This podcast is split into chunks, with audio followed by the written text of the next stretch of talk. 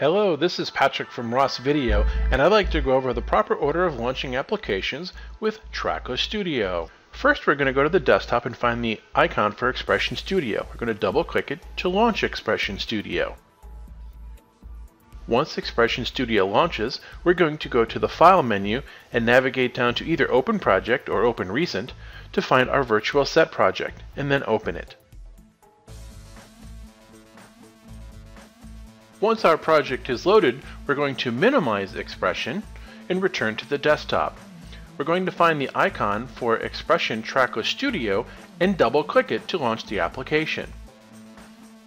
You'll now see that you're in the Production Controller Playout menu and ready to work with your virtual set.